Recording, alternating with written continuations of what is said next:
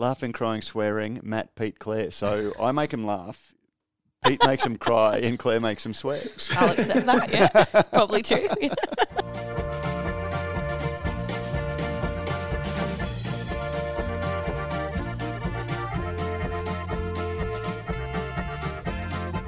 Radio Brews News is proudly presented by Cryer Malt. With over 25 years in the field, Cryer Malt are dedicated to providing the finest brewing ingredients to help brewers create the foundations of a truly excellent beer. They are your premium brewing partner and they are proud sponsors of this. And this is Brews News Week, our regular wrap up of all that has made news in beer this week. I'm your host, Pete Mitchell, and joining me to take a good hard look at the news, the views, and the issues are the founder and editor of Australian Brews News and purveyor of fine garments and high fashion, Matt Kirkegaard. Thank you, Pete. And ace reporter and senior journalist whose breaking news comes in sizes from small through to triple extra large. It's Claire Boom Boom Burnett. G'day, guys. hey, Pete. Morning, Pete.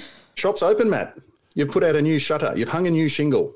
We in the t-shirt business. I I don't know. We are. I, I, I don't know whether it's just me um, feeling very self-conscious about it, but we have a habit of, sort of saying, "Oh, we're going to do this," and you know, like 9, 12, 18 months later, it actually happens. So, having posted that shirt and having had some interest, wanted to strike while the item was hot. So, uh, the, the shirts had been ordered, the uh, money had And been thank you to our, thank you to our Facebook group for, I guess, uh, priming the pump for giving us the encouragement that we needed to, um, you know, do something that we said we were going to do. yeah, And absolutely. we, I mean you. And and and also thank you for all, all of the people who don't read past the first line, um, and so didn't see that. What is got- the point of putting a discount code in? What is it with you kids? Well- oh, t-shirt, t-shirt, yes. Hit hit send. Why are you two Take my money. complaining? Yeah. I know, but So you Should've got to kept lead with quiet. discount.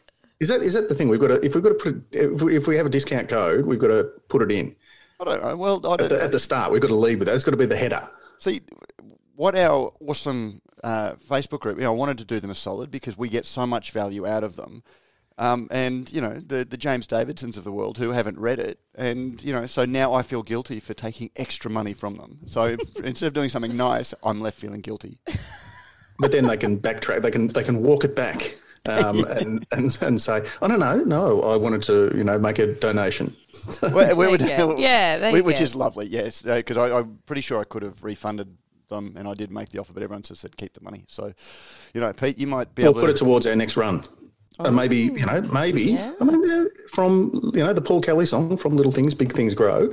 Um, Hey, mate. maybe one day we'll Yeah. build our own be in the warehouse and actually we, or a- we'll need an a apparel we'll need factory. a fulfillment system. Yeah, Yeah, but Pete, we'll no, no, actually but, make like we used to in this country. Used to we we, we could make our own t-shirts and then print them.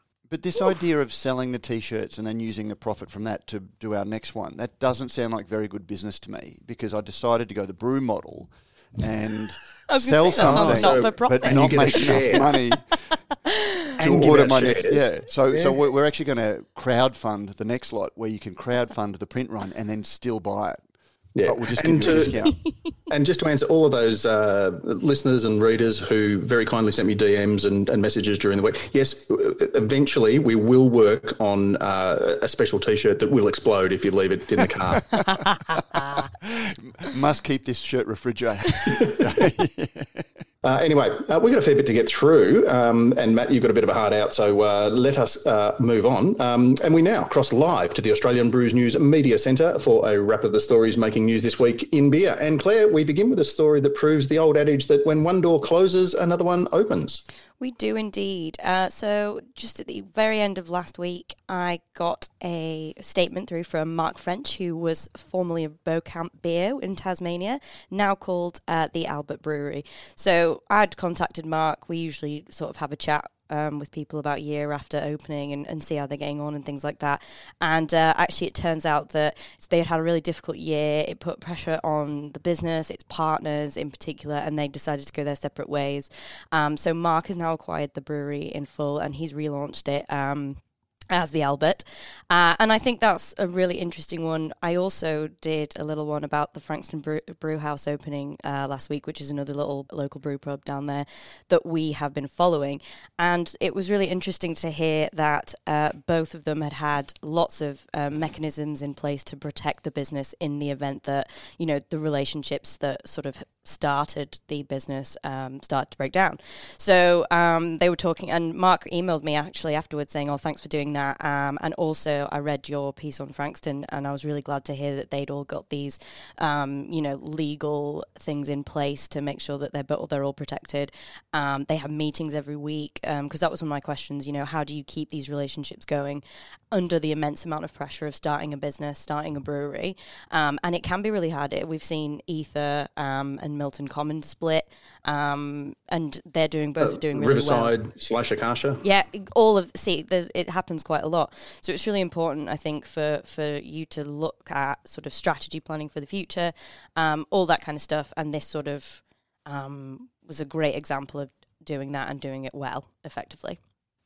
Yeah, and it does bring into sharp focus. And I can't remember who it was who who was, I guess, the first person to bring it to our attention. But um, you know, when you plan to open um, any business, but in particular a brewery, particularly when it's you know friends and passion coming together to to um, create business, you've got to have an exit strategy. Um, and it's one of those things that you know in our, our chats with people who have started breweries or are planning to, it's one thing they don't think about. Mm-hmm. Say, well, but what happens if um, you know you decide you want to see change or uh, you you want to go in a different direction. A different and, yeah, yeah, yeah, yeah just I, disagree I, on it. It's just not fun anymore. How do you how do you get out? You know, it's exactly. it, if you've created a, um, you know, it could be a million dollar business, um, and all of a sudden, you know, your half, you you can't buy the other half. You know, what do, what do you do? Yeah, and, and look, every media release we get, you know, or you know so many new brewery media releases is the story of a couple of mates and their dog, you know, kicking around, having mm-hmm. fun. Hey, you know, Isn't over a couple great? of beers, wouldn't yeah. this be great to do for a living? Listening to their stupid mates who said, your beer is so good, you should go commercial. Well, no, because it, you know, I, I, I, appreciate I, I say stupid mates, Matt, because the, the, the, mates enjoy the beer because it's free. Yeah. So, oh, yeah. I wouldn't, yeah, yeah. I wouldn't pay for it. Um, but a lot of them go on. But then when you're wrapped up in the romance of the industry, and I, I, without plugging um, Beer as a Conversation, I'm going to plug Beer as a Conversation this week because I had that great chat with uh, Andrew Carson from Hilltop Hops. That you know was one of these guys who, you know, wanted to be involved in the industry, didn't want to open a brewery, and you know, it's this hobby with ambition. Um, you know, of, of growing hops in a place that hops technically shouldn't grow. He did describe it as being a very sexy industry and, you know, an industry that has a lot of attraction. And, you know, people don't feel the same way about growing potatoes. You know, even though all of the challenges, all of the hard work, all of the expense are there, but there's something about, you know, growing hops or being involved in the brewing industry just has this romance to it that people want to get involved and they don't look at things like exit strategies and you know how do we get out of it? And and, and you don't want to you don't want to consider well what happens when things turn bad? What happens when we're not mates anymore? What happens when we have a, a genuine uh, you know like clash of, of interests or you know ethics or uh, you know business direction? Well and, and I don't want to tease next week's Beer Conversation who are you speaking with next week man? but I'm going to tease well I spoke to them this week and it was a fantastic chat. I spoke to Peta and Brennan Fielding who over the you know five, six hundred episodes. We've spoken to them individually a couple of times, and um, Burleigh is uh, fifteen this year. I wanted to have a, a, a, chat to them together, just about you know some of the things they've learned over that time, and it was it really is a fascinating chat about a brewery that's never dug down too deeply into the weeds of being the cool side of craft. You know, they've always wanted to be a brewery. They've and they've had a very strong discipline to the brand, and that's made them sometimes a little bit less than exciting. And they've brought out Big Head, which was a no carb beer and things. And we talk about all of that. And you know, if I didn't respect them before. It's an incredible chat about running a business and being passionate about your product, and but still you know, understanding um, what you need to do to do it. But yeah. one of the things that fascinated me, and towards the end of the, the interview, I just sort of thought, oh, you know, how have you guys gone? Because we've heard some horror stories about, you know, couples or mates mm-hmm. falling out. Um, and I know that the first couple of years of their brewery were quite hard. And, uh, you know, I just have said, you know, you, you, you're a great couple. You've been together for a long time. Has it been hard being a business partnership and a life partnership? And you know, I don't want to give too much away um, from from the chat, but they referred to the conversation they had even when they were in their business planning phase, and you know they they said that we're never going to get to the stage that we will let this business go at the cost of our marriage. You know, it was always the marriage comes first, and uh, it was it, it showed that you know serious business you do have to plan for these things. If, if you're going to go into business, you do have to think about um, you know, potential costs and things. And yeah, so great conversation. Look forward to it, um, and it gives me a whole new uh, respect for a business I already respected. Speaking of respected business, um, Brambles Claire merges Kegstar with Microstar.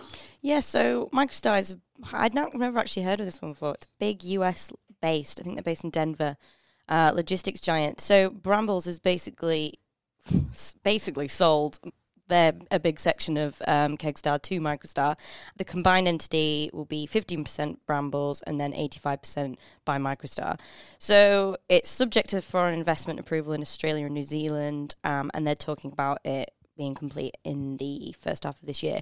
And it was an interesting one given the absolute bashing the keg industry has had in the past year, and also quite interesting. Um, with the rise of Konvoy at the same time, which has seemed to be doing quite well. And they seem to be in a little arms race about who gets to wear first and all that kind of stuff. Um, so it's really interesting that Brambles decided to um, sort of offload that a little bit. They've obviously still got a hand in skin in the game, but not fully. Um, so they and Matt, you you were saying that it's a, a tiny percentage. It's a very small business. part of yeah, Brambles business overall. So mm-hmm. uh, you know, um, it's a tough market to, to be making the, the decision in because if you look globally, the keg business is shot in most parts of the world that are still, um, you know, COVID rampant, um, and even the UK where they've got another shutdown. And they're uh, not talking about opening pubs with no well, alcohol. Even when they reopen the pubs, it'll be you know, it, which I, I, again, I, I never want to not having to be in the position of making those hard decisions. Um, it's you don't really want to criticise without knowing the logic behind it, but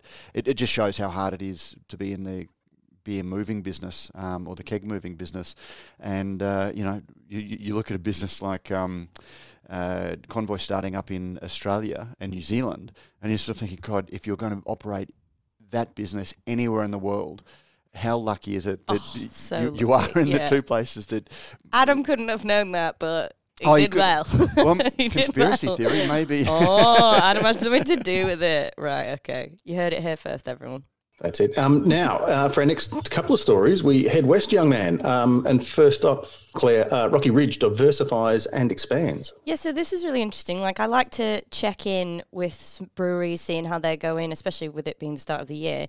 And Rocky Ridge caught my eye uh, because they sent an email out to subscribers saying, you know, we're we're trying to get a ta- tavern license, and so actually this story started from them get, trying to get a tavern license. Um, but basically, they've launched plans to expand exponentially. They want to double capacity to 3 million litres. Um, they've done loads of massive sustainability projects um, about water reuse. They're trying to get that under 3 litres per litre of beer.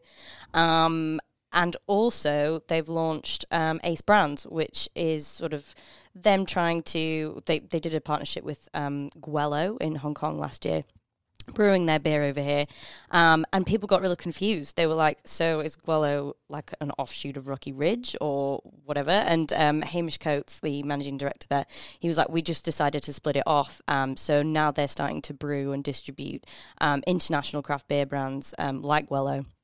as a separate um, venture to the business, which is really interesting. So there's so much going on there.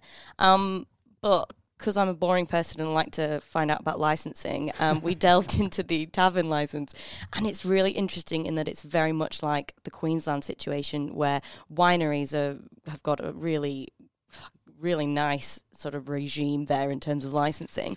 Um, but they have to get a tavern license over in at, Rock, at Rocky Ridge um, in Busselton because um, they can only do 100 mil tasting, like little tasting measures, um, and takeaways small bar you can't do takeaways so that's the next step up. So they have to go for quite an expensive and onerous process of getting a tavern license. Um, but i didn't realize that was the same thing in other states that we have in queensland with that. So it just jumped out of me as a really interesting point to make about licensing mm. regimes over there. Yeah, um, and maybe uh, we'll look next at the government funding for Cheeky Monkeys expansion. Yeah, um, and so they're doing well over there, aren't they? Um, so Cheeky Monkey, out west. I know, isn't it?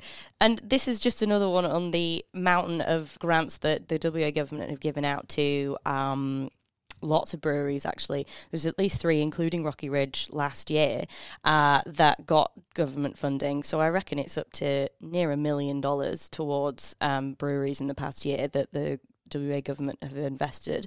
Um, lots of it's co-contribution funding, so you have to pay half if they can um, stump up half.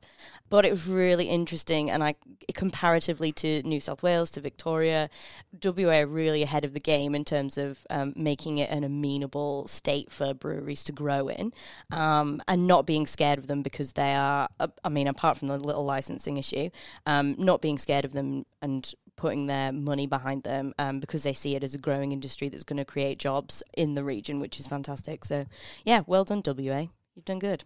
Yeah, uh, and also, and I guess uh, related, um, but uh, King River Yes, uh, so in the King Valley. down around where you guys are. Oh well, you are Pete. Um, King River. Have you been? You've been. You guys have been. Well, Yeah, I'm we, about- we, on- we you went had him on the podcast yeah, last week, Yeah, last Yeah, year. yeah. Um, back in February. So that was another one. I thought, oh, I'll check up and I see. mean, it's how about an 18 hour walk. It's not, you know, it's not, I know. It's so, I'm so English sometimes. Three I'm hour like, oh, it's just down the road. It's in the same state. Kelly Country. You need to get yourself down there and do the Ned Kelly tour. Ooh, he's the um, highwayman guy, isn't The he? guy with the helmet. Yeah. Is, is he like a Isn't Australian that on the citizenship celeb? test? I haven't had to do that. I was born this way.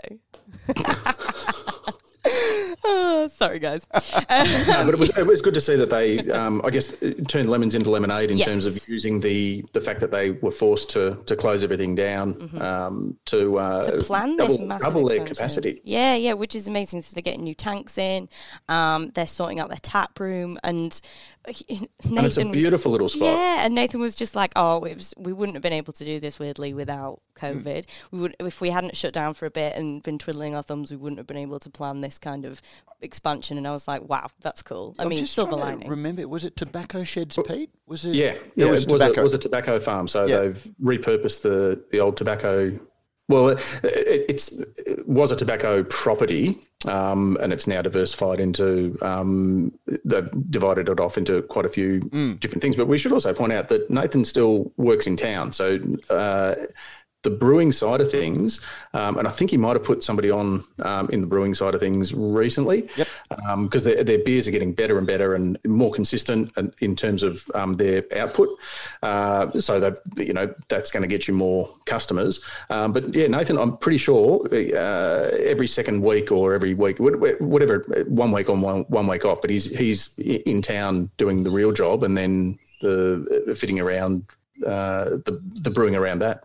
And I, I just love the story about you know tobacco, which is a dead industry in Australia, particularly, but you've still got these farms, and you, you know not that they're using the farm to, to grow the ingredients, but it's still creating and keeping a small industry in that region. that, You know, as a bit of a, a tourism hub that brings people through, gives them a reason to stop and you know and and spend um, in in their you know and it's just adding that vibrancy to regional areas, which is one of the great things that uh, you know breweries can do. Yeah, yeah. I was blessed to. Um, uh, we did some filming out there for the High Country Brewery Trail, um, and we decided to do sunrise at um, at King River, and it was absolutely magnificent. Oh, right, Yeah. you've talked me into it. Thanks, But go back and uh, listen to because we, we did have the um, Beerers conversation this time last year. If you haven't, and I know a lot of our listeners are working back through old episodes. Um, really, really lovely chat with uh, Nathan and Brianna. Uh, now, well, Claire, hit us with uh, one more, and uh, this last story reminds me of the Chinese proverb that you know the longest journey begins with a single step, and um, this one is uh, a beer can begin with a single grain of malt. Apparently, it can. So, um, scientists at the University of Queensland have um, developed a bit of a micro scale mash method. So, it's one milliliter. Um, instead of the 23 litres that they would do normally. Um, and they're really identifying um, sort of the proteins, um, what, what their behaviour is, and all that kind of stuff in at that level. Um, but they were saying that it can be used um, commercially for understanding barley quality and being able to determine that um, much earlier. And in turn, they said that it could um, enable people to develop new beer styles because obviously one milliliter is probably a bit too small for a brewer to test a brew. Um, I don't think you get much out of that, but you could do It 500 is an alternative milliliters. to low alcohol There beer. you though. go, one milliliter a go. It's a Um, bit hard to have a sip and then say, "Hmm, "Tell me what you think of this." exactly. but you can do 500 mils, you can do a litre, um, and that cuts down on obviously the amount you'd need to do if you're trying to do a really small um, to experiment to see whether something would work. Um, so they were suggesting that you know potentially that being able to do this uh, in a more flexible and smaller way, using less um, ingredients. Could mean that people could come up with um, new beer styles quicker. Um, so I just thought it was a really interesting one, um, especially because I know that people are looking at now we're becoming a much bigger industry in Australia, um, understanding brewing at that molecular level rather than just the industrial level. Like we know that this plus this equals this. Um, this is understanding why that's happening. So yeah, that was a nice, interesting one. And they've teamed up with Newstead previously, so they're really into the brewing over there at the University of Queensland. It's really cool that um, academia is getting involved in these kinds of things at that kind of granular level. Yeah, and well, um, wine has had research. You know, like oh, yeah. I remember reading all of the wine research um, things. You know, not just about the fermentation and the, the agronomics of wine, but then also about the taste and things. It's great to see that beer is starting to get that level of uh, appreciation um, in a way that you know is I don't know if we can even call it the craft end of the market anymore, as we'll get to in uh, Below the Fold. Um, but yeah, no, it, it is very cool. And congratulations to Newstead, who have been, I, think, because of uh, Mark Howe's background in academia and research at the um, University of Queensland, have always been very engaged in uh, research. Yeah, which is so cool. So we need to come up with a new uh, terminology, don't we? We've got big beer or you know factory beer. Then we've got you know like a you know we had microbrewery, boutique brewing, um, boutique nano brewing. Oh, we've, we've even like had so molecular brewing. Is molecular this? brewing. Oh, I like that. Yeah, that'll do. Only if yeah, you've got the gear to test it at a molecular level. No, I don't think most brewers have. No, but it is. Oh, look, uh, and I, I, I, the words of, of certain brewers are ringing in my ears. Um, I hope this encourages uh, brewers to brew more often. Uh, brew the same beer a few times, changing something. Mm-hmm. Like this gives brewers the opportunity to try and then go, oh, I haven't quite nailed it. Instead of, well, I'm committed now. It's a 500 litre batch, mm-hmm. so I've, I've got to send it out. It's like, okay, now tip that one out, um, but this time change, you know, the the hop addition, or this time change the mash temperature. You know, like just that changing one thing, and you know, you, you, know, Matt, we've we've spoken to brewers who talk about, you know, oh, this is the ninth or tenth iteration of this beer before we were happy to, before it was what we, we thought it was going to be on paper because I think a lot of brewers, and it's the economics of it, you mm-hmm. can't afford not to. Um, oh, we didn't quite get it right, but we'll send it out. And I don't know that that's you know the the best thing for developing your skill as a brewer. No, but I, although I think in this case, the the use case that they had for creating this was they'd done some research and they were asked a question and they either had to go back and brew a whole lot of 23 yeah. litre. Do tw- like 10, 15 other batches of 23, uh, 23 yeah. litres and they was like, I can't be bothered to do that. And in solving the problem, they've come up with this alternate and then they found that the results were they were able to get meaningful results on the much smaller. But I, I, you know, I still yeah. think that most and basically would, brewing by the sco- by the schooner.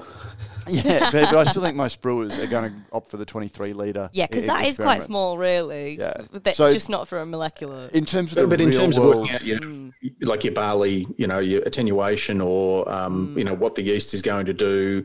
Um, and again, I, the question uh, then begs is uh, you make a your 23 litre batch. You don't then just times everything by 10 to get a 2300 litre batch or whatever. So like scaling up and, you know, oh, you know, bigger equipment and that whole, you know, headspace and all, all those sorts of things that, that do come into it.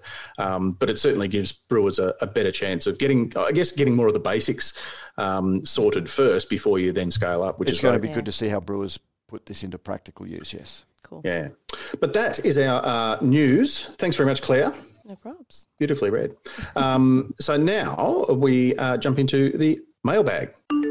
And I hope you've got your uh, uh, high vis vest and one of those uh, back braces on because um, apparently it's a big one. The mailbag is full as a fat lady sock this week. Some of it um, we'll, we'll, discuss below the fold, um, but we might have to, seeing how we go for time and, and how much chat we get into, we might need to um, hold some over for next week. Uh, now, don't forget, you can review us on iTunes or you can send us in an email to be in the draw for the letter of the week. Um, you can use the uh, Facebook group, just search Radio Brews News, use the password soapbox, which incidentally, coincidentally, is also the um, discount code, I think, isn't it, Matt? If you want to get one of our shirts, yes. The, the shirts, uh, yeah. And, and, could I just say that I'm not, that the shirt, contrary to what some people have thought, the shirt doesn't say hype is bad. The shirt just says that hype doesn't exist in the intersection of good. It, it's not a contributor to what makes beer good. Yeah. It's you not don't an have essential to element. have it. Yeah. Yes, yes. Okay. It, it, it's almost a byproduct. It's almost like It's almost like CO two. or alcohol flavour. Um, now, all letter writers will receive a Deb Blue Bakes cookie and a new bar blade, which can also open cans. Thanks for asking.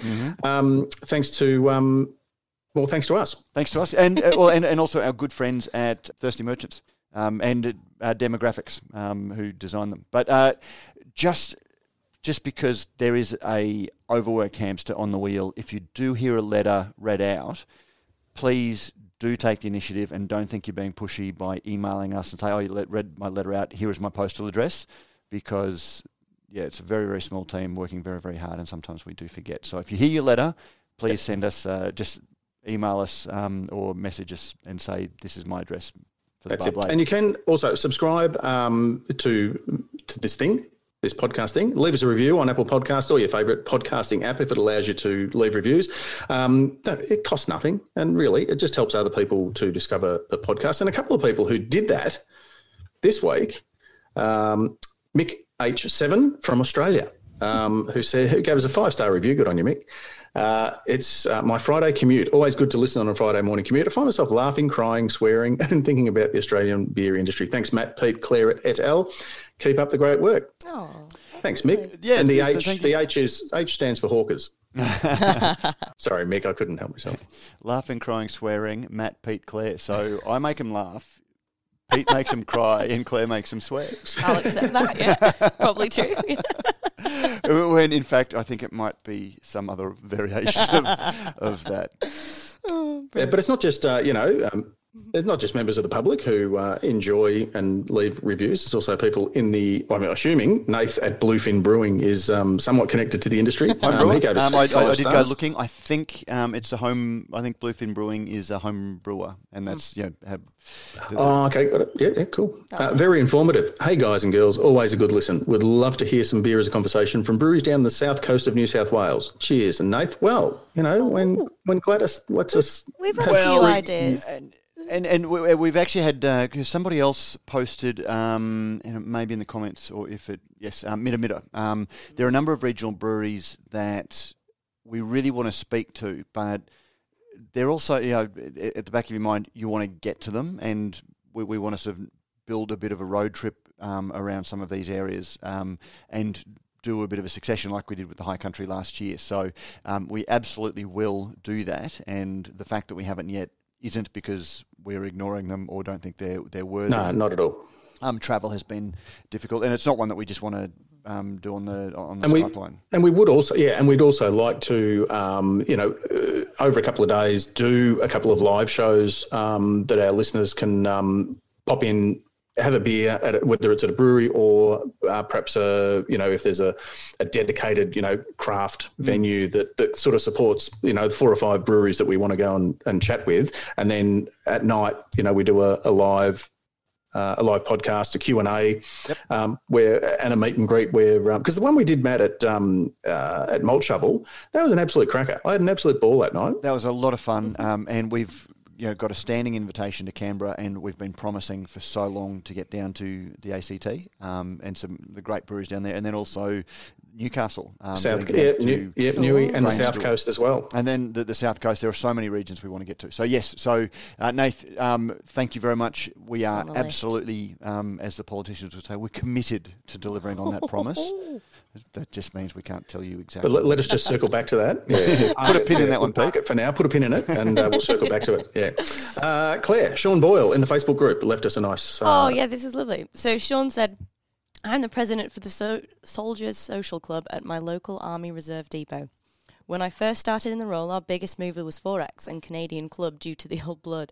After several years in the role, there's been a shift in choice. This is thanks to the support of two local powerhouse breweries, Black Hops and Ether, which is lovely. And as anybody that's been in the army knows, they like what they know and they know what they like. My dad hasn't drunk anything but XXXX bitter since he arrived in this country. Hmm. Hmm. But so if, you, if, you, if you handed him a, an unmarked, you know, pot of beer and said, "There you go, Dad, there's your beer," uh, mm-hmm. and it was something very similar to a, you know, a, mm. an Australian style lager, do you reckon would he? I've given him a Balter lager, and he was like, "Yeah, it's all right." But he went back. But did to he the know it was a for bolt did he- yeah, Yeah, did he he did know- know. He did know. Yeah, so maybe yeah. that maybe You the can never- trendy yeah, you- can is off-putting. You can him. never take that out. So Like fill it, put it into a, just a brown Yeah, bottle. yeah, or like a normal, like a glass that you'd never know. Yeah. Don't really drink. And, and it does prove too, like I don't reckon you can't call yourself, you know, uh, we are of this region or this is, a, you know, we are this area's local brewery if you're not in, you know, at least one or two, you know, the, the pub, the RSL, um, the Army Reserve Depot, whatever it might be, you know, across the road. It's it's no good. Oh, we send our beer into the, you know, two states over. If you if you're not trying to get it into, uh, you know, the the pub on the corner. No, exactly. But it also shows because I mean I've done tastings at army bases um, where you take the beer in, and you know in, in the fridge they've got the Heineken and the XXXX Gold and the Pure Blonde, um, and you know the guys will try it, and then as soon as the tasting's over, they go back to those. Um, and you know if you go back, you know, God, 10, not even ten years, um, that was the case, and you sort of see how ingrained some of these changes are in, in flavours as, as, as the you know the, the market has reached a stage where it's almost a generational thing in, in, in some ways, and that's really exciting. Anyway, uh, James Davidson in the Facebook group. James has said, um, it's an interesting one. Uh, can we get an investigation or analysis piece into where ABAC actually stands with alcohol free marketing at the moment? There's been several rulings, um, but have they given us a clear understanding of where ABAC stands on the issue? Does it apply to alcohol free products? Um, he posted and really. It would be bad if it was alcohol. He posted an Instagram post um, with a lady skateboarding uh, with beer in her hand, non-alcoholic beer in her hand, um, and the question is, you know, would this be okay?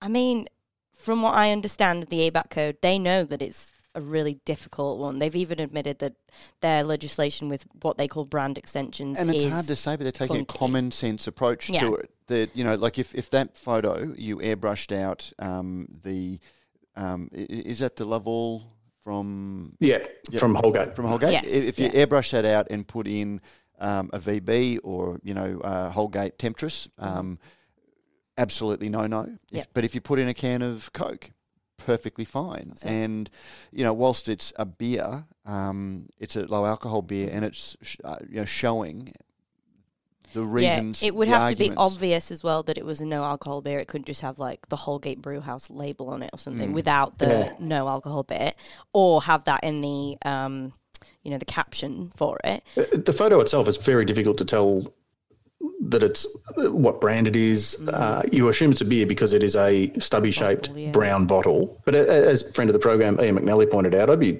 and I was more concerned that, you know, where are pads? Where is it? Where's a helmet? And skateboarding towards a, a, a blind corner Yeah, absolutely. and holding look, a I- beer backwards. How are you Yeah, going to drink your beer, even if it's non alcoholic, when you're holding it reverse monkey grip? I don't know. Well, that's because she's an influencer. So much wrong with it. But that's and, and that's Oh, the right. thing. You know, Yeah, where they're where real. are the you know all of the doctors against brain injury um, campaigning about people you know influencers showing unsafe skateboarding practices Mm-hmm. regardless of the alcohol. Yeah. Um, But the, actually, the other thing I find quite interesting is that it's a um, you know a, a paid partnership, you know, an influencer paid partnership with uh, Holgate. Um, where, you know, it sort of shows how much the industry has moved on because once upon a time there would have been that would have been the thing that everyone was talking about because it was most likely a big brewery with the the, paid um, sponsorship and everyone going, "Oh, look at that you have to pay for people to drink their beer Yeah, the other thing that concerned me, and, and uh, Claire reminded me when she said, you know, a lady riding a skateboard. Now I'm looking at the bobby socks and the Converse and the the denim. yeah, how how old is she? yeah, That's and the the, the, the flowy hair. I suppose if you if you follow under 25 this person, Yeah, if you Yeah. follow her, I assume you actually I wonder yeah that you, you, you I'm old. I look at that and I go, well, she these could be 14. exactly. But these are all the things that 'Cause ABAC, it's an old everything that we've discussed is what skateboard ABAC will t- take into That's consideration. yeah. I mean, that is a good point because that is the accusation that um, She's if, if she's if she's under 18, she's allowed to drink that non-alcoholic Well, yeah. product. but that she? would then, uh, you know, arguably open up that idea of the, the idea that alcohol-free beer Yeah. is um, grooming, you know, Yeah, is the term indoctrinating used, children into- children or yeah. encouraging children. All of that more That in photo was just like the Meanwhile- TARDIS, isn't it? It just went on and on and on. The deeper you went into it. We're so, That's so good on the ABAC front. Okay, Uh, and, anyway. it's, and it's like you know uh, eyes following it. But James, Anyway. um, James, no, just to circle back, James, good point, good Yep. post, and I, we actually think that this will be a good panel discussion topic. Mm. This is po- possibly one of those examples of you know where the law takes a while to catch up to the technology, Mm-hmm. As it, as it so often does, or the science, you know, whatever it might be. They might need to come up with their own regulations about specifically about because they've only just applying the alcohol um, regulations to non-alcohol, but brand extension like this. So Yeah. we'll see. Claire, we got an email from Gavin Spencer. We do indeed. Um, Gavin says, Thanks again for all your podcasts and providing an unbiased view of the industry, and as a result, keeping the industry to account, e.g., brew, which is very important to the healthy world growth of the craft beer world. I'm interested to hear your opinion on why we always compare Australian craft beer to the US when Australia's population size and culture is closer to Canada's. Having spent time in both countries visiting beer festivals and working in a small brewery, uh, in Canada for two years. Um, I feel we should learn from their trends, success, and struggles as much or more than always looking to the US. Um, he really enjoyed the recent chat with Andrew Carson about growing hops, um, and that's he's he's the one that suggested Mitta Mitta, isn't he? Um, keep up the good work. Because they grow their hops as well. Exactly. Um, keep up the good work, and I'm enjoying the new format. As the more we hear from you, the better. Oh, we like Gavin. Just to answer that, I think probably the comparison between Australia and the US is because if you look at it uh, numbers for numbers, the percentage is about the same. So the, the number of people per brewery. Per population is, is similar. Um, it's obviously it, it- the tyranny of distance in Australia makes things it makes it a lot more difficult for a brewery in Cairns to get their uh, beer to you know Busselton, for And, example. and I think that America is the touchstone for craft beer generally. I think every industry compares themselves to what's going on in the US Yeah. because they were the pioneers, and you know there was always the argument, well, we're ten years behind the US, and you know, so so there there is that. But just actually, That's, that's that's certainly shrunk, hasn't it? But Yeah. we're, we're, we're sort of we're we're almost in in step with them. Uh, not. No, I I would say it's a little bit like fashion. There's still that half season ahead of us, or you know, because um, the Oh, says the man who still wears bell bottoms. But anyway, but, um, He's and I think very perhaps smart. the reason that Canada um, is perhaps not compared as much is because Canada is more a closed shop in terms of um, exporting freezing. alcohol. well, it's also very provincial. They've got different. Their states are very different in the regulation of alcohol, um, and you know, You're almost the United Countries of Canada, aren't they? Like the Yeah. in, in that respect. Yeah. Um, and and, and th- th- that's the thing, regulation is so different. But uh, one of the things I did do when I got this email is I thought, oh, gee, what is the population of Canada just in terms of looking at breweries per head? It's uh, Tiny, isn't it? 37 million. Yeah. Um, and I was thinking, oh, if, if we were going to compare to a country that had a similar population Oh to God, who we Australia, so, Who well, have we the- got? Oh, God. I went looking down. Burundi. No, we've got so Australia with around about 25 and a half million people. Um, and that puts us 55. So at 50, with 28 million, we've got Venezuela, then Cameroon, then Cote d'Ivoire, Madagascar, Ivory North Coast. Korea, Australia, Taiwan, Sri Lanka, Niger, uh, or Niger, um, Romania, Malawi, and Burkina Faso. So there's not too many. You know, if you, if Not you look really at, comparable. if you look at our band of 10, yeah, population probably isn't the way that we want to be cutting our. Um, And certainly we're Although the we only come one out number one, rich I reckon. of, uh, of beer drinking in, in- out of most of those. I always think of Australia as a little bit midway between the US and the UK, actually, rather than th- thinking about Canada. transatlantic. Tra- exactly. Transatlantic. Just in Yeah.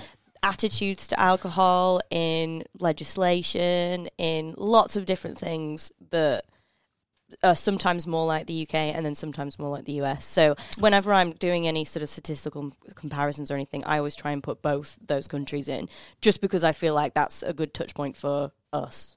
But Yeah. Uh, one more before we uh, hit below the fold. Uh, we got an email from Stephen Bride. we have indeed. Did you Uh, guys watch the Super Bowl? uh, no, I didn't. Not really that bothered about Apparently, someone won. Somebody won. Tom Brady won, apparently. Are you one of, the, are one of these? Oh, apparently there's a sports ball game on.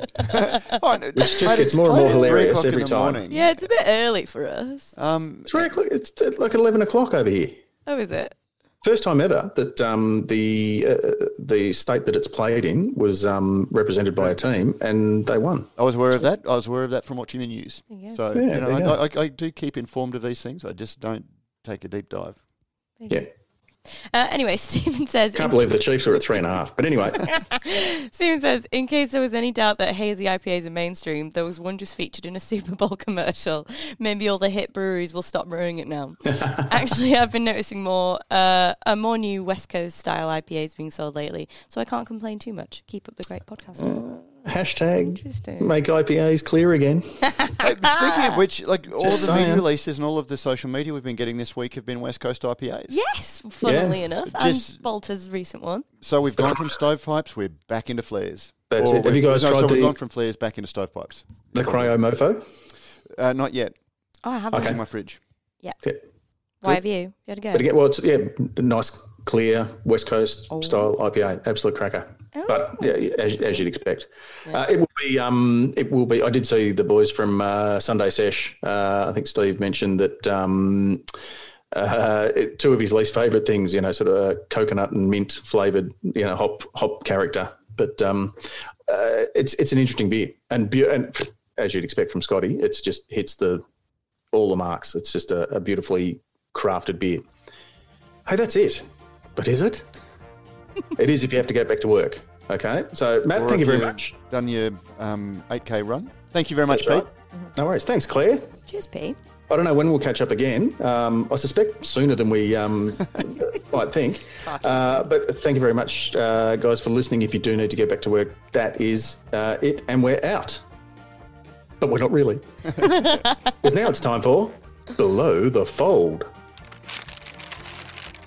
Um, hey, listen now, just quickly because I didn't have this on the on the on the running sheet because I uh, it, it occurred Mm-hmm. That's to me what during the below the fold is all that's about. right. Um, but Claire, when you read out the bit about uh, cheeky, uh, not cheeky monkey, the other one, uh, Rocky Ridge, uh, as well as launching a new brand, Ace, to enable it to brew and distribute international craft brands like Hong Kong's Gweilo. Do you guys know the meaning of the word Gweilo? Isn't it It Western? means, uh, yeah, outsider or. Uh, non, yeah, outside, yeah. So is that? uh, But is it? Is it a term of endearment?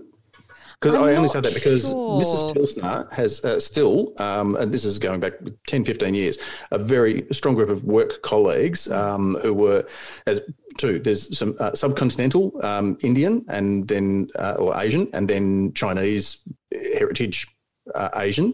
Uh, and she was always known as either the token round eye or Gweilo. Like her, her, her nickname within the group was, was Gweilo.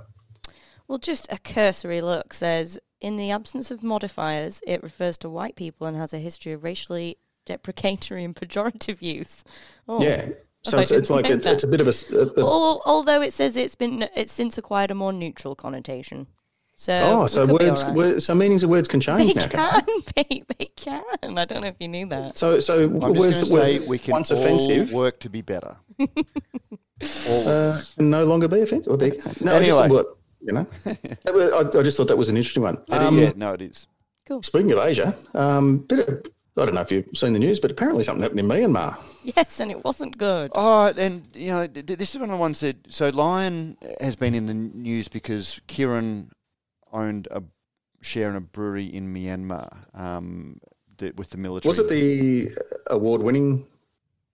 No, no, brew- No, not that I one. don't think No, I don't, I don't No, believe no. so. And it- like it, it, it became a bit of an issue. We re- ref- referenced it when um, Little World Beverages bought um, uh, New Belgium Yep. because New Belgium has such a Oh, strong okay. social justice Mm. um, that you know how that would work. But it, it, it's something that we bat around in the editorial room a, a bit. You know, should we cover it? Should we not? But it, I mean, it's it. We we have limited resources. If we had more resources, like if we sort of took a Yeah. broader view to do it properly to do well. it properly, yeah, yeah. because it's a serious issue. Yeah. Um, so, but it was very nice to hear from Luke Corbin, um, who's Luke Luca, and we had a chat with Luke 18 months ago on Beer as a Conversation when I ran into him at Seabrew. Um, and yeah, so he uh, just weighed in, into the Facebook group uh, saying that he's been working uh, with the first craft brewery in Myanmar since January 2017. Can hear all about that on Beer of Conversation. You may have seen in the news there has just been an anti democratic military coup in Myanmar with increasing violence um, since Saturday. An Australian economist has been detained in Communicado, and countrywide internet blackouts are occurring. My friend's brewery, like all breweries, is paralysed as the banking system is shut down and most civil servants and workers are on the streets. Many people doing without salaries and putting their lives at risk. Please click and consider donating to help th- get this wonderful country back on and track for its stolen future and the future of good beer. Thanks for reading. Um, and it, can I? I hope Luke um, is listening. I know he's sort of uh, engaged, but you know, thank you for for weighing in because when you sit and look at these issues at a great remove, I think we've sort of talked about it before. You know, when you start getting emails from friends in England because there are fires in Melbourne, mm-hmm. um, and it's very hard to tell exactly what the impact on the on the, on the ground is. And to have someone uh, like uh, Luke um, in and say, um, you know, give a first-hand account, um, yeah. it makes it a little bit more meaningful. And, and actually, that's he put out himself out on a limb on that one because you don't know what they're doing with internet and That's, surveillance and stuff. Are like they monitoring his? Uh, yes, are and, they monitoring and we certainly did communications. Um, yeah, um, and that was the other thing um, because we certainly it was on my mind to contact him when the uh, uh, coup happened, um, just to find out uh, if he was okay. But you don't know how lockdown the comms are and whether mm-hmm. you are putting somebody in jeopardy in, in, in that situation. Yeah. Um, so thank you, Luke, for, for, for reaching out and uh, letting us know. And uh, I'll certainly be um, supporting Myanmar um, via the link that Luke suggested. As can our, um, we'll put Actually, that's what I'll put all of the overpayments for the postage. Postage. Oh, there you go. There you go. Um, and a little bit more, so that way I don't have to feel guilty about taking your money. Um, did you guys want to have a quick chat oh, look, about the just, quality thing? Uh, well, I did because I woke up this morning and there was uh, um, Neil Witt, who is a beer quality expert in, in the US. And if you don't subscribe, all of our professional brewers um, absolutely should subscribe to his Tapstar newsletter. Um, I think it is, the website is sellgreatbeer.com, and I can put a link in the show notes. But uh, um, there was a story on exploding packaging um, on. Uh, let me see, it was Good Beer Hunting. Kate Bernot, um, or Bernot, Bernot, um, takes a look at the issue in the recent Good Beer Hunting. Um, the fact is, it's possible to make these beers, and they're talking about, uh, they're referencing back to like Oregon's Oakshire Brewing with their mango raspberry keys, cheesecake smoothie sour ale. And he even editorializes brackets real name. Mm. They were forced to recall an issue complete with PPE personal protective equipment recommendations for merely picking up the package to dispose oh. of it. And look, if we're at that stage, oh there is something not vaguely ridiculous, there is something patently ridiculous um, about the industry when it gets to that. But anyway, Kate writes a very good article on um, good beer hunting that uh, I would recommend people go and read. And Neil makes the point. Some brewers are doing this, knowing the risks, and are putting instructions on the package to simply keep cold placing the onus of safety on the consumer. This is irresponsible behaviour and opens up breweries up to legal action if someone gets hurt. Also, as Kate points out, it raises the possibility of regulators getting involved in some level. Now, having sort of read that in my emails this morning, I then, in my Facebook feed, there was this article being discussed on an article on, on a Facebook group that purportedly is craft beer professionals. And having seen some of the names in there, like Neil has weighed into the comments, and also um, you know, very serious professional brewers like Dean McLeod, who we had on the podcast recently. But you see comments like this, uh, and I won't name names, but it's someone who's opened a brewery, um, and another brewer said there's no real justification for this happening. And then another brewer weighs in, well, sometimes it's about having the right equipment. As a brewer, I know very well that cans can explode, but we just opened our doors recently and we don't have a means of filtration just yet.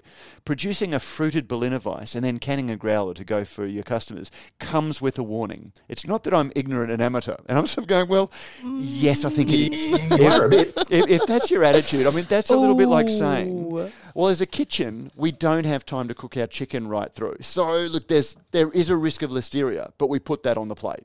Um, As Muzzin, but I'm not um, an amateur chef.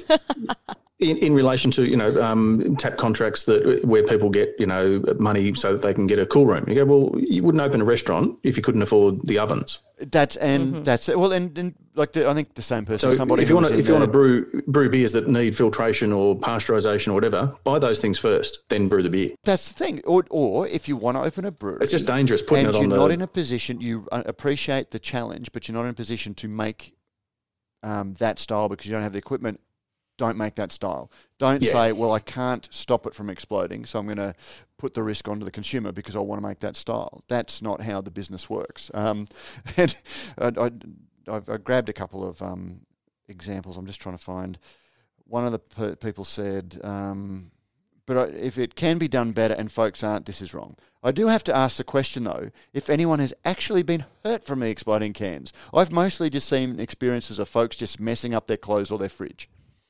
Because Okay, apparently, that's not that bad. apparently inconvenience is okay, um, but it's it's only a problem when it gets to damage. So, So as long as you as long as you sell with every six pack, you know, you get a wet X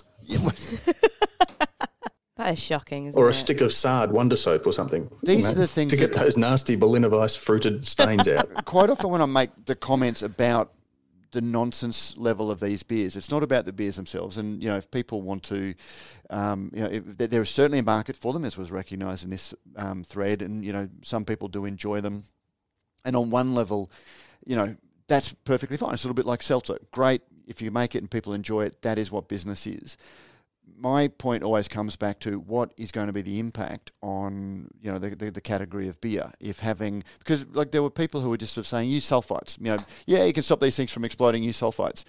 The first 15 years of the craft brewing industry was based on you know we don't put any of the nasties that big brewers put in and our beer is purer and things like that Water Um, and malt and hops and yeast. yeah, and, and and there was all of that. And if we suddenly have to start, act, you know, putting our, you know, seltzers through an activated char- charcoal filter and using fruit extracts that are clear and colourless and sugarless, um, and and things like that that are highly manipulated. Nothing wrong with highly manipulated um, products if it's to the purpose, but it does change the the, the brand promise of the product that you're making that has an impact on the broader industry. And when you're having to sort of say, look, you know, my ridiculously named fruited beer is going to explode, or there are news headlines about it, that changes the public's perception about it. And you know, so uh, with, with that in mind, the the winning of the internet comment um, was from a gentleman who said, "We have categories for hard seltzer, hard sodas, uh, etc." Why not stop calling these things beers, which they clearly are not, and start calling them hard fruit juices? The beer industry as a whole needs to start thinning the herd of garbage like this. Now, that last bit is the pejorative bit, but this is what I'm saying. you know, hard seltzers aren't craft beer. Um, and some of these beers, you know, the, the the people that want to defend putting fruit in some of these beers, oh, the Belgians have been doing it for 200 years. If you want to say that a Liefmans Kriek and whatever the ridiculous name of that strawberry mango nightmare, yeah. cheesecake thing are, if you want to draw a, a, like an equivalence between those two, then I'm sorry, I'm I'm voting to impeach. Anyway, so yeah, so so go read, go jump on if you want a bit of a giggle. Um, go jump. So we'll on. put it, we'll put a link a link in the show notes. Well, yeah, the- good to, to certainly to Neil, but if you want to go Google craft beer, because I think it might. So what be is it? Craft beer. professionals. Um, it, on Facebook. I'm, I'm glad to hear that it's it, it is as simple as just you know well we you just need to put a, a you know a, a, a bigger warning on your labels. Well, th- that's what the people who are defending, like the, the, the people who aren't saying, "Hold on, we need to step back," and if cans are exploding, there is a problem, and we need to ask the, uh, ourselves some hard questions. The people aren't defending by sort of saying that they're sort of saying, "Well, you know, we put a warning on ours," or "Hey, these things aren't hard to make; it's easy. All you do is uh, uh, you know, potassium bisulfate," and you go, "Seriously, like." It, that's a little bit like saying, oh, well, we, we won that war against Germany. Let's go annex the Sudetenland now, you know, because, you know, and start the war again. Because, you know, wasn't that the point of difference between craft brewers and big brewers is we don't manipulate our, you know, we have this, and, and, if it's not anymore, and if that's what the market wants, that's fine. But we need to come up for a different name for the product because clearly the craft beer category doesn't fit the products that you want to make anymore. Let's call them, um, you know, hard fruit juices, um, if, if that's what we call them, or let's just call them infant, infantile, puerile, gimmick gimmick drinks. Well, And if you do as need to look at putting warnings on your labels, he says, continuing his seamless ad read, you could um, pull Ah, Welling's yes. label stickers Well and done. He says, waiting for Matt to take a breath. They're not able to only supply labels for your cans or their bottles, um, but you can also they can supply printed uh, blank cartons, can trays, tap decals, barcodes. The link goes on. Shrink sleeves already applied to beer cans, ready for filling. Uh, of course, you know, as you probably heard, the guys often get asked where the brewery would put a shrink sleeving machine to apply the sleeves to the cans. It- it's, you don't even need to ask. The cans come to your door, palletized, ready to fill. Nothing more to do. give them a call on 1300 852 235 to discuss further. And not only that, but I understand that the shrink sleeve is actually made out of Kevlar, which protects your customers. in case of In explosion. case- in- in- Linguistics of craft beer. Now, guys, I put this one in just out of interest, and I feel really bad because I didn't alert you to it. I know I saw it. oh, you did see it. This is why I don't watch the Super Bowl. Who can watch eight hours of football when there's all of these beer articles to read?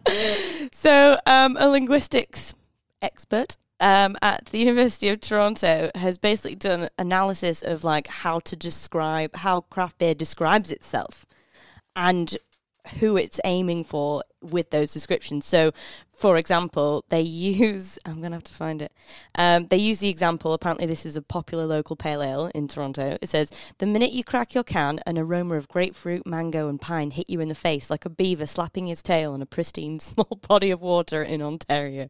So eh, there's this contrast between it being overly flowery, but then actually we're very working class and we like go fishing and we're there's like it's That's an what all of interesting demographic. Cool yeah, booze yeah. slingers of the world do. That's you know, we, we want to sell a high end product, but we want to make sure that we're not seen as cravat wearing beer, Ex- you know, beer exactly, snobs. winos basically. Who, to, to whom do these uh, high end booze slingers wish to purvey their products? Is Well, it to punters? it's To to, punters, yes. to punters. Bingo. specifically white male middle aged punters. Yeah. That's and that's the thing that basically what the um not the conclusion necessarily, but one of the conclusions that they came to is that um, is craft beer alienating everybody else because of the way they're describing their beer? Because is it and, I, and I'm just playing devil Yeah, yeah, advocate. yeah, I yeah, yeah, don't- yeah. I don't have an opinion quite yet.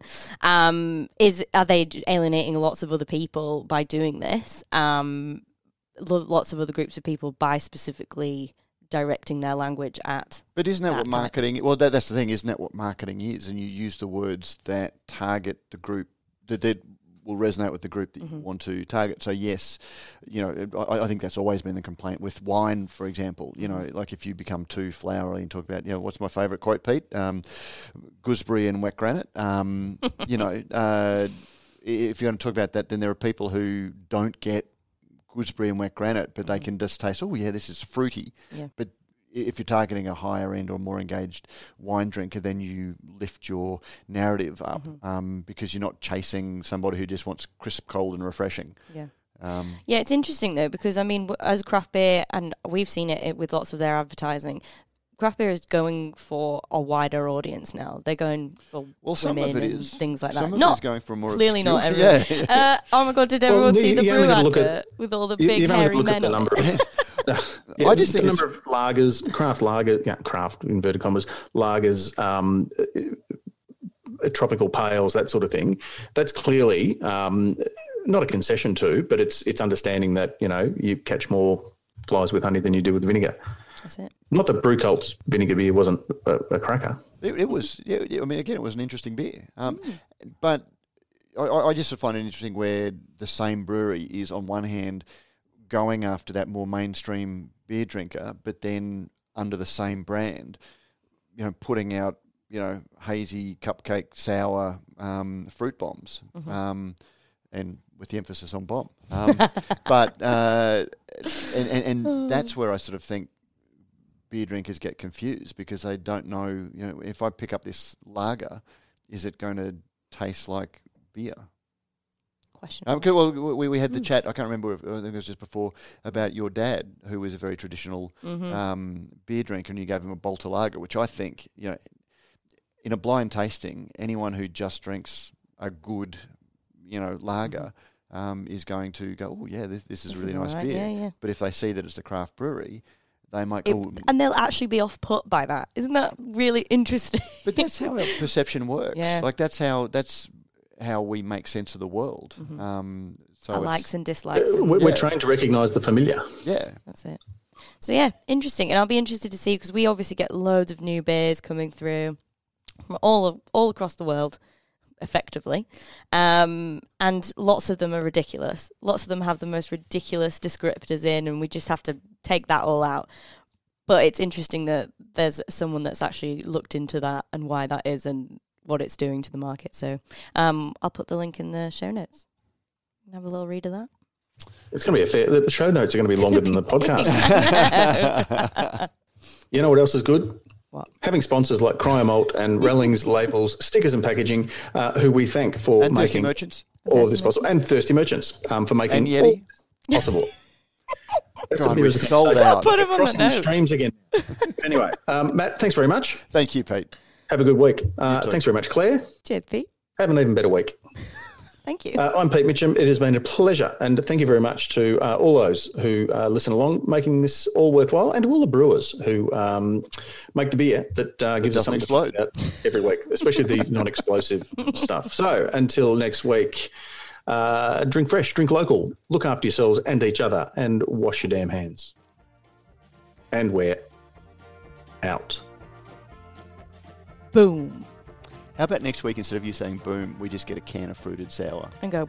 and just wait and just wait and just Just wait for it to explode Oh, cue. imagine if we timed it perfectly and it just. Don't forget, if you like what we do here at Radio Brews News, you can help us out in a number of ways. You can sponsor the show either by a small monthly contribution or through a one off donation. You'll find details in the show notes. You can also review us on iTunes or whatever your favourite podcasting service happens to be. Let us know what you think and help others find and discover our shows. Finally, you can tell us what you think about what's going on in the beer industry by emailing us at producer at brewsnews.com.au. All letters received will receive in return, as by, by way of thanks, a Brews News bottle opener. We love hearing your thoughts on the stories we cover because, as you may have heard, beer is a conversation.